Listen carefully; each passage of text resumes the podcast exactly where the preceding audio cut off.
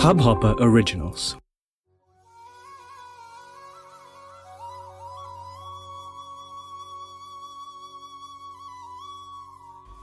शिव जी ने पार्वती से कहा कि ये सभी मुझसे विष पीने के लिए कहते हैं पार्वती जी ने कहा कि परोपकार कीजिए, पर ऐसा परोपकार किस काम का जिसमें हमारा विनाश ही हो जाए शिव जी ने कहा कि मुझे जो हो सो भले ही हो ये लोग तो सुखी होंगे।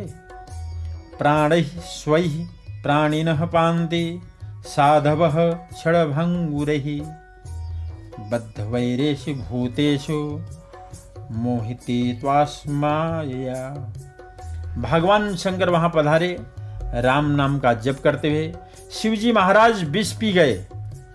शंकर भगवान ने विष को पेट में नहीं उतारा, गले में रोक रखा। ज्ञानी महापुरुष हृदय में नारायण के दर्शन करते हुए नाम अमृत से भगवान को निरंतर पूजा करते हैं। शिव जी की भावना है कि मेरे हृदय में नारायण है। मैं पेट में विष उतारना नहीं चाहता हूँ। जिनके पेट में विष है, वे भक्ति नहीं कर सकते। शिव जी ने विष बाहर नहीं निकाला, पेट में भी नहीं उतारा। यही हमें बोध देता है कि विष को गले में रोक रखो। तब वह आपका कोई नुकसान नहीं करेगा। आपको कोई त्रास नहीं देगा। अगर आपका कोई नुकसान करे या आपको कोई त्रास दे और आपका उसे कटुवचन कहने का मन हो, तब उसे गले तक ही रोक रखिए। उन शब्दों को बाहर न निकालिए। आपके लिए कोई बुरा कहता है तो उसे सहन कीजिए, पर किसी को जरा भी दुख हो, ऐसे शब्द न बोलिए। किसी को ताने मारने के लिए जीव नहीं है किसी की निंदा करने के लिए जीभ नहीं है। विष बाहर न निकालिए, पेट में भी न उतारिए। पेट में विष रखने वाले का जीवन बिगड़ता है। यस्मान्नो द्विजते लोको, लोकोन्नो द्विजते चय। जो किसी का द्वेग नहीं करता और किसी को देव न हो, यह देखता है, उसे अमृत मिलता है। आँखों में बैर विष न रखिए, प्रेम रखिए। शिवजी महाराज ने विष को गले में रोक रखा। इससे उनका कंठ नीला हो गया। देव गंधर्व शिव जी महाराज की जय जयकार करने लगे। शंकर भगवान विष पी रहे थे। उसमें से थोड़ा विष नीचे गिर पड़ा। वह किसी के पेट में गया और किसी के आँख में पड़ा। किसी को अधिक मिलता है, कोई बहुत सुखी होता है। यह देखकर कई व्यक्तियों की आँखें में जलन होती है। वे सोचते हैं कि कैसे बंगला बना लिया जाए? अरे, प्रभु ने तुम्हें क्या कम दिया है? किसी को सुखी देकर प्रसन्न हो जाइए। शिव जी ने जगत को ऐसा बोध दिया है। आँखों में प्रेम रखें, पेट में प्रेम रखिए। जिसकी आँखों में, जिसके पेट में प्रेम है, वही भक्ति करता है। देव दैत्य समुद्र मंथन करने लगे। उसी समय समुद्र में से कामधेनु गाय माता प्रकट हुई, जिसे ब्राह्मणों को अर्पित किया। इसके बाद समुद्र में उच्चैश्रवा नामक घोड़ा बाहर आया। दैत्यों को यह घोड़ा बहुत पसंद आया। दैत्यों ने मांग की कि यह घोड़ा हमें मिलना चाहिए। अतः राक्षसों उच्चैश्रवा घोड़ा दिया गया। मन को जो पर्वताशा स्थिर करते हैं, जो विष सहन करते हैं और भक्ति करते हैं, उनके पास यही घोड़ा आता है। उच्च शब्द का अर्थ है कीर्ति। श्रव का अर्थ है संपत्ति। कीर्ति और संपत्ति का ढेर लग जाता है। परंतु इस कीर्ति और इस संपत्ति में मन फंस जाए तो भक्ति फल का अमृत नहीं मिलता है। राक्षसों ने बड़े उच्च स्त्रवा घोड़ा मांग लिया। बाद में समुद्र में से ऐरावत नामक हाथी निकला। हाथी देव पक्ष में आया। जिसे हाथी मिलता है, उसे अमृत मिलता है। हाथी के शरीर को देखकर लगता है कि उसकी आँखें बहुत छोटी हैं। जिसकी सूक्ष्म दृष्टि है, उसे अमृत मिलता है। जिसकी स्थूल दृष्टि है उसे अमृत नहीं मिलता है। स्थूल दृष्टि अर्थात देह दृष्टि, सूक्ष्म दृष्टि अर्थात आत्म दृष्टि भक्ति रूपी अमृत पान करना हो तो सूक्ष्म दृष्टि से रखिए। इस शरीर को जो देखता है, शरीर बहुत अच्छा है, ऐसा जो समझ रहा है, वह ठीक तरह से भक्ति नहीं कर सकेगा। आत्मा के लिए शरीर की शक्ति शोभा है। शरीर में प्राण नहीं रहेगा, तब कोई शरीर को घर में रखने के लिए तैयार नहीं होगा। जो आत्म दृष्टि को साध्य करता है, उसे अमृत मिलता है। जिसके देह दृष्टि है, उसका मन बिगड़ता है। हाथी सूक्ष्म दृष्टि का प्रतीक है। हाथी के बाद कौस्तुभ मण निकाली, जो नारायण को समर्पित की गई। उन्हें समर्पित कर दिया गया नारायण भगवान को। इसके बाद पारिजात कल्प वृक्ष और इसके बाद अप्सराएँ निकले। समुद्र में से श्री महालक्ष्मी साक्षात महालक्ष्मी प्रकट हुई। महालक्ष्मी को सुवर्ण के सिंहासन पर बैठाकर ब्राह्मणों ने वेद मंत्रों के साथ अभिषेक किया। हिरण्यवर्णाम हरणिम सुवर्णम रजतस्रजाम चंद्रम हिरण्यमयीं लक्ष्मीम जादवे दोम आवह। सखियों ने माता जी का सुंदर श्रृंगार किया। सबकी ऐसी इच्छा हुई, यह लक्ष्मी मुझे मिले तो अच्छा। लक्ष्मी जी ने कहा कि स्वयंवर में मैं योग्य पति को विजय माला अर्पित करूँगी। एक और देव बैठे हैं, दूसरी ओर राक्षस बैठे हैं। ऋषि मुनियों ने भी आज सभा में बैठना स्वीकार किया है। सखियाँ स्वयंवर के लिए लक्ष्मी जी को सभी जगह ले जाने लगी। महान तपस्वी के पास गई। तपचर्या और भक्ति का साथ न हो तो तपस्वी क्रोधी बन जाते हैं। ऐसे तपस्वी का पतन होता है, ज्ञान और तप में भक्ति का साथ होता है। तभी क्रोध पर विजय पाई जाती है। भक्ति में, प्रेम में जिसका हृदय द्रवित रहता है, वह सभी में भगवान का दर्शन करता है, वह कभी क्रोध नहीं करता। लक्ष्मी जी ने सखी से कहा कि यह तपस्वी हैं, पर इसके तप में भक्ति का साथ नहीं है। ये बहुत क्रोध करते हैं, तुम आगे बढ़ो।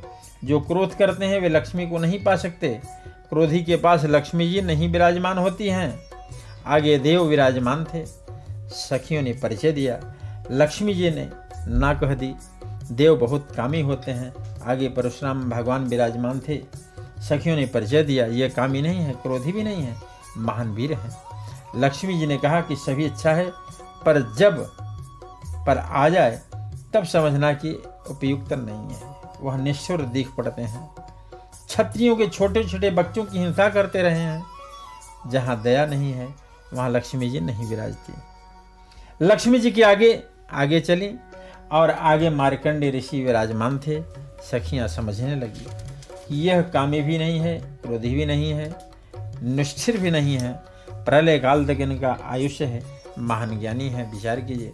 मार्कंडे ऋषि सभा में आँखें बंद करके बैठे थे, सोच रहे थे, लक्ष्मी जी से भी मेरे नारायण असुंदर हैं। अकेले लक्ष्मी जी को देखने वाले को नारायण के दर्शन नहीं होते हैं। संत अकेले लक्ष्मी जी को नहीं देखते, पर लक्ष्मी जी के साथ नारायण का दर्शन करते हैं। आज अकेले लक्ष्मी जी आई हैं। इससे मार्कंडे ऋषि ने आँखें बंद कर ली हैं। लक्ष्मी जी खड़ी रही, पर मारकंडे ऋषि आँखें नहीं खोली। उन्होंने कहा कि माता जी आप बहुत सुंदर हैं, पर सच सच बता दूँ तो आपसे भी मेरे नारायण सुंदर हैं। नारायण के दर्शन में मैं कभी तृप्त नहीं होता हूँ। लक्ष्मी जी ने सखी से कहा ये तो आँख खोल लेने के लिए तैयार नहीं है। तुम आगे चलो। जैसे आगे बढ़ी, भगवान शंकर विराजमान हैं। सखियाँ समझाने लगी कि ये देवों के देव हैं। इन्होंने काम को भस्म कर दिया है। बहुत सरल स्वभाव है। कभी क्रोध करते ही नहीं है। सिर पर गंगा जी विराजमान हैं। लक्ष्मी जी ने कहा कि सब कुछ अच्छा है, पर वेशभूषा अच्छी नहीं है। बाघंबर पहना है। हाथ में गले में सांप दिख पड़ रहा है। तुम आगे बढ़ो। लक्ष्मी जी आगे चल रही हैं। भगवान शंकर के बाद शंख चक्र गदा पद्मधारी चतुर्भुज नारायण विराजमान है। लक्ष्मी जी दर्शन करते हैं। सर्वगुण संपन्न है। एक भी दोष नहीं है। आधी आँख खुली है, आधी बंद है। लक्ष्मी जी को विश्वास आ गया। ये ही नारायण है।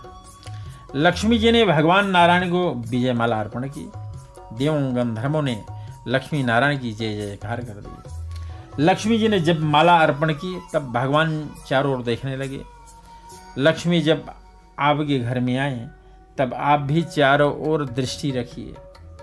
मेरी गली में किसके पास कपड़ा नहीं है, ऐसा कौन है जो भीख नहीं मांग सकता? पर आज की महँगाई में दो बार खाना नहीं खाता। किसी को पता भी न चले और आप उसके घर जाकर सहायता दे आइए।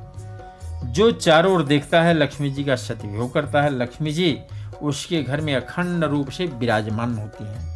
कई लोग ऐसे भी हैं कि उनके घर पर लक्ष्मी आने के बाद उन्हें दूसरा कुछ नहीं दिख पड़ता। सिवाय इसके कि मेरी पत्नी, मेरा पुत्र, मेरी पुत्री लक्ष्मी आज है, कल नहीं है। लक्ष्मी का सदुपयोग कीजिए। देव दैत्यों ने पुनः समुद्र मंथन किया। तब उसमें से धनवंतर नारायण प्राकृति हुआ। अमृत का घट लेकर धनवंतर नारायण बाहर आए। दैत्यों ने दौड़कर घड़ा ले लिया। देव बहुत दुखी हो, सोचने लगे, ये तो हमें अमृत की बूंद भी नहीं देंगे। प्रभु ने आश्वासन दिया कि जिसके हाथ में अमृत घटाया, वह कहने लगा कि, पहले मैं पीऊँगा। तब एक बलवान राक्षस ने कहा कि, हमने मेहनत की है, घट नीचे रखा है, अन्यथा मारा मारी हो जाएगी। जिसे घर में झगड़े होते हैं, उसे घर में किसी की भक्ति का अमृत नहीं मिल सकता। घर में प्रेम से रहिए, घर में जरा भी झगड़ा ना कीजिए। घर के एक एक जीव में भगवान की भावना रखिए, दैत्य झगड़ने लगे। उसी समय भगवान ने लीला की। भगवान मोहिनी नारायण रूप में प्रकट हुए। आज पीताम्बर पहनकर नहीं आए हैं। ऐसा सुंदर स्वरूप था कि सभी दैत्य अमृत को भूल गए। मोहिनी नारायण को टकटकी बना देने के देख कर देखने लगे। और दौड़कर मोहिनी नारायण से पूछने लगे कि आपका घर कहाँ है? आपके माता पिता कौन है? आपका विवाह हो गया है कि नहीं?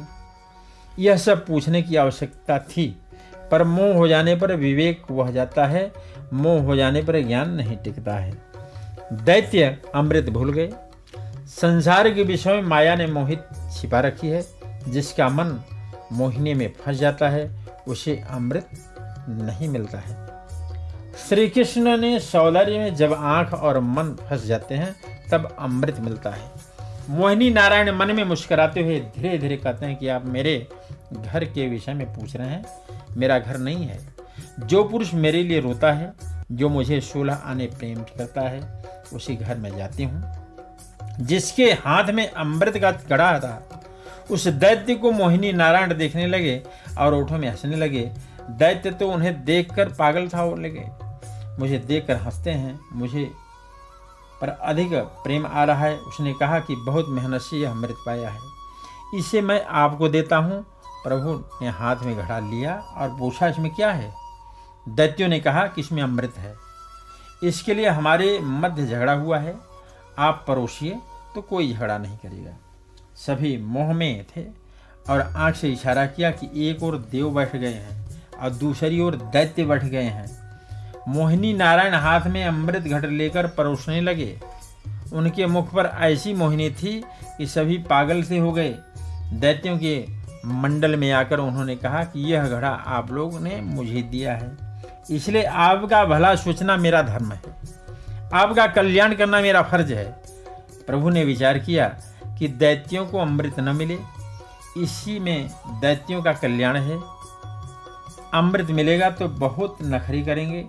और में इन्हीं का अकल्याण होगा। मोहिनी नारायण ने दैत्यों से कहा कि मेरी इच्छा ऐसी है कि आपको अमृत दूँ, पर देव टकटकी लगा कर देख रहे हैं। इससे मुझे ऐसा लगता है कि घड़े के ऊपर जो पानी जैसा अमृत है, वह उन्हें दे दूँ।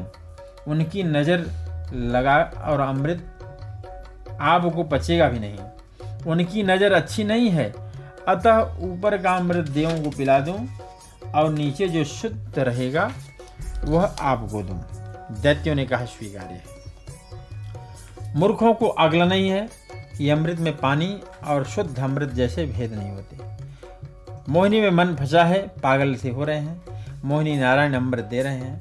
देवों को देखकर राक्षसों को सभी दैत्य बात करने लगे कि हमें तो शुद्ध माल मिलने वाला है। अभी धैर्य धर कर बैठ गए। दैत्यों के मंडल में रा नामक एक दैत्य आया। राहु नामक दैत्य बहुत चतुर था। उसे प्रपंच का शक हुआ। इसी वह देव का स्वरूप धारण करके सूर्य चंद्र के बीच जाकर बैठ गया। उसका देवों की पंक्ति में पंगत में जाकर बैठना प्रभु को अच्छा नहीं लगा। पंगत में विषमता लाना अच्छा नहीं। वे जानते थे कि यह देव नहीं है, राक्षस है। देव पंगत में बैठने के कारण राहु को भी अमृत दिया गया। राहु अमृत पी लेने लगा। सूर्य चंद्र आँखों से इशारा करने लगे। प्रभु ने सुदर्शन चक्र से राहु का सिर काट डाला। परंतु वह अमृत पी चुका था, इससे मरा नहीं। उसका सिर और धर अलग हो गया, पर अमर हो गए। सुखदेव जी महाराज वर्णन करते हैं कि राजन, इंद्र को अमृत दिया गया, तब राहु न आया। अश्विनी कुमार को अमृत दिया गया, तभी भी राहु नहीं आया। राहु तो सूर्य चंद्र को अमृत मिले, तभी आता है। सूर्य बुद्धि के स्वामी देव हैं चंद्र मन के स्वामी देव हैं बुद्धि और मन भक्ति रस में निगम्न हो जाते हैं। तब ही राहु आता है। आँख में से कोई भक्ति करे, शरीर से भक्ति करे, उसे राहु त्रस्त नहीं करता। मन से जो भक्ति करता है, उसे विषय स्वरूप राहु त्रस्त करता है। उसका सिर काट दिया गया पर वह मरा नहीं, अजर अमर है। विषय राहु मरता नहीं है। वह कब सिर निकाल कर खड़ा होगा, कहा नहीं जा सकता। आपको कभी ऐसा लगे कि मैं भक्ति करता हूँ, ज्ञानी हूँ, मेरे मन में क्रोध नहीं है, काम नहीं है तो आपका यह सोचना गलत है। ये सभी विकार भीतर बैठे हैं। मानव जब तक सावधान होकर भक्ति करता है, तब तक ये विकार नहीं दिख पड़ते। मानव जरा भी गाफिल हुआ कि भीतर के विकार बाहर आ जाते हैं। जीवन की अंतिम सांसों तक मन पर विश्वास न रखिए। मन कब गड्ढे में गिरा देगा, इसका पता नहीं है। महापुरुष, मन पर विश्वास नहीं रखते हैं, मन पर भक्ति का अंकुश रखते हैं, निरंतर भक्ति करने की आदत डालिए। मोहिनी नारायण ने जब सब अमृतदेवों को बुला दिया और रीता घड़ा दैत्यों के समक्ष लापटका चतुर्भुज नारायण प्रकट हुए। दैत्यों का आश्चर्य हुआ कि दगा दगा दगा, यह विष्णु साड़ी पहन कर आया। हम उसे पहचान नहीं सके, उसने प्रपंच किया। देव दैत्यों का युद्ध हुआ। अमृत के कारण देवों की शक्ति बढ़ी। स्वदैत्य हार गए। दैत्यों पर बहुत मार पड़ी। देवों को स्वर का राज्य मिला। मृत्यु पाने वाले दैत्यों को शुक्राचार्य ने संजीवनी मंदिर के प्रताप से पुनः जीवित कर दिया। एक बार नारद जी कैलाश धाम गए। उन्होंने शंकर भगवान से पूछा कि, आपको मोहिनी नारायण के दर्शन हुए? शिव जी ने कहा कि, ना, मुझे तो नहीं हुए। नारद जी ने प्रशंसा करते हुए कहा कि, ऐसा सुंदर स्वरूप था कि सभी देव ऋषि भी पागल हो गए थे। शिव जी ने कहा, ऐसा है। तो मैं वहाँ जाऊँगा, नारायण मेरे लिए पुनः मोहिनी रूप धारण करेंगे। पार्वती जी ने कहा कि, मुझे भी दर्शन करने हैं। शंकर पार्वती मोहिनी स्वरूप के दर्शन करने कैलाश से बैकुंठ धाम में आए। प्रभु ने स्वागत किया। पूछा, कैसे पधारना हुआ? शिव जी ने कहा कि, आपके दर्शन करने आए हैं। प्रभु ने कहा कि, आप मेरे हृदय में हैं। मैं आपके हृदय में हूँ। आपको इधर आने की ज़रूरत नहीं है। शिव जी ने कहा कि आप मेरे हृदय में हैं, पर वह तो पीताम्बरधारी नारायण स्वरूप में है। मैंने सुना है कि आपने साड़ी पहनी थी, और तब बहुत ही नखरे आपने दिखाए। वह नारायण, मैंने देखी नहीं। प्रभु ने कहा कि मैं साड़ी पहन कर आऊँ, नखरे भी करूँ, और तब आप नाचने लगे। तो शंकर दादा ने कहा कि मैं नाचने लगूं तो आप भी नाचने लग जाइए। हम दोनों नाचेंगे, आनंद आएगा। भगवान नारायण बहुत वर्षों तक बैकुंठ में निद्रा में थे। जागने पर उन्हें इच्छा हुई कि आलस्य आ रहा है, मैं नाचने लगूं तो आलस्य भाग जाएगा। पर किसके आगे नाचूं, कोई नाचने वाला आ जाए तो नाच सकेंगे। हरि और हर, यह दिव्य लीला है। नाटक का वरदास जिस तरह उठता है, उसी तरह एक सुंदर बाघ दिखाई देता है। मोहिनी नारायण का दिव्य स्वरूप प्रकट हुआ। बाग में एक अति सुंदर युवती गेंद खेल रही थी। शिव जी ने देखा ये ज्ञानी पुरुषों का एक नियम है कि जो काम करते हैं उसमें ऐसे तन्मय हो जाते हैं और सब कुछ भूल जाते हैं। बलो वृंदावन बिहारी लाल की